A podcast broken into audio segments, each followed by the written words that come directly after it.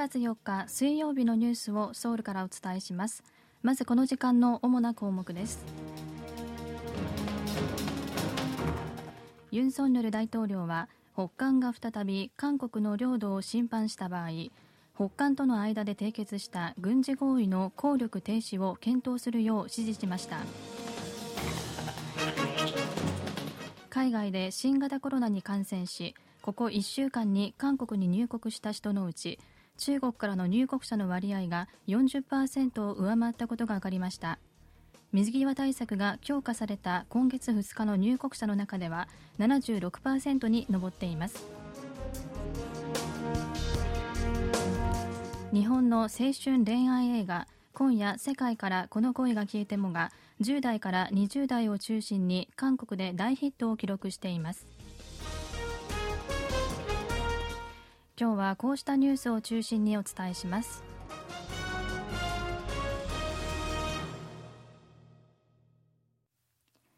ユン・ソンニョル大統領は4日北韓の無人機が韓国の領空に侵入したことに関連して北韓が再び韓国の領土を侵犯する場合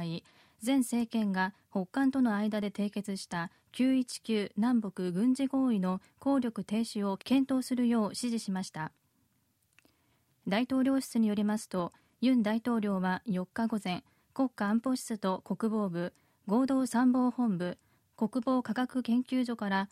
無人機への対応戦略に関する報告を受け北韓との軍事合意の効力停止の検討を指示したということです。919南北軍事合意は2018年9月北韓平壌での南北首脳会談に合わせて締結されたもので国境地域の地上、海上、空中での敵対行為を中止するという内容が盛り込まれています。ユン大統領はさらにイ・ジョンソプ国防部長官に対し監視、偵察や電子戦など多目的な任務を遂行するドローン部隊を創設し探知が難しい小型ドローンを年内に大量生産するよう指示しました。去年の韓国の貿易収支においてベトナムとの黒字額がすべての貿易相手国の中で最大となりました。年間の貿易収支でベトナムが韓国の最大の輸出超過国となったのはこれが初めてです。産業通商資源部によりますと韓国のベトナムへの輸出は去年609億8000万ドル輸入は267億2000万ドルで342億5000万ドルの黒字を記録しました。1992年の国交正常化以降韓国とベトナムの貿易は継続して韓国の黒字となっていて2021年は全体で2番目の黒字額となっていました。去年韓国の貿易黒字が大きかったのはベトナムに続いてアメリカ280億4000万ドル香港257億9000万ドルインド99億8000万ドルシンガポール98億6000万ドルの順でした。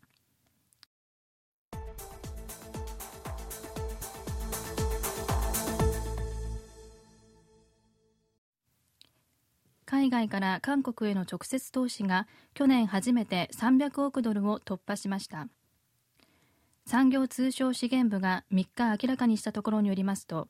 去年の韓国に対する海外からの直接投資は届け出ベースで前の年に比べて3.2%増えて304億5000万ドルでした。国別にはアメリカが65.2%増えて86億9000万ドルで最も多く日本は26.3%増えて15億3000万ドルでした。製造業における去年の海外直接投資は149.4%増えて過去最高の124億8000万ドルを記録し全体の投資に占める割合は41%に達しました。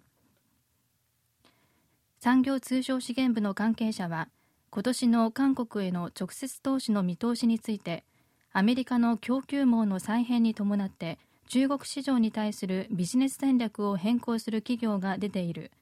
製造業の比率が中国の次に全世界で最も高い韓国は連鎖的に利益を得ることになると説明しました。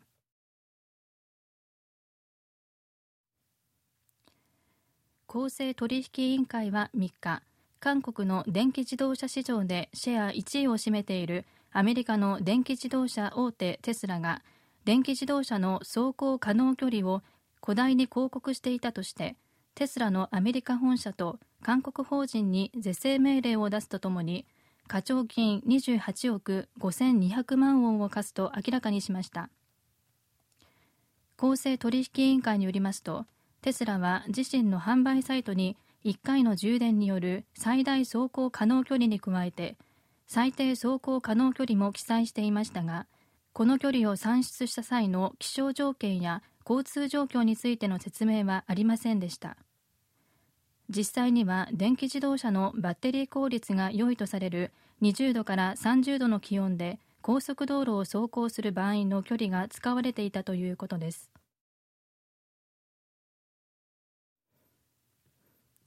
韓国や日本、アメリカなど一部の国で中国に対して新型コロナウイルスの水際対策が強化されたことを受け中国政府は相応の措置を取るとして反発しています。中国外務省の報道官は3日定例の会見で諸外国による中国からの渡航者に対する貿易措置の強化を政治的目的を達成するための試みと批判し相互主義の原則に基づき相応の措置を取ると警告しました。報道官はまた中国からの渡航者だけを対象に入国を制限するのは科学的根拠が不十分であり政治的な目的で差別を行ってはならないと強調しました。一方海外で感染しここ1週間に韓国に入国した人のうち中国からの入国者の割合が40%を上回ったことが分かりました。疾病管理庁が4日明らかにしたところによりますと先月28日から今月3日まで海外で感染した入国者587人の41.9%にあたる246人が中国からの入国者でした。今月2日から中国からの入国者全員に対する PCR 検査が義務付けられたこともあり2日に入国し陽性判定を受けた人のうち中国からの入国者の割合が76%に達しました。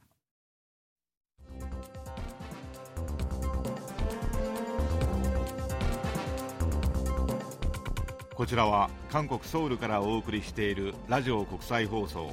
KBS ワールドラジオです。ただいまニュースをお送りしています。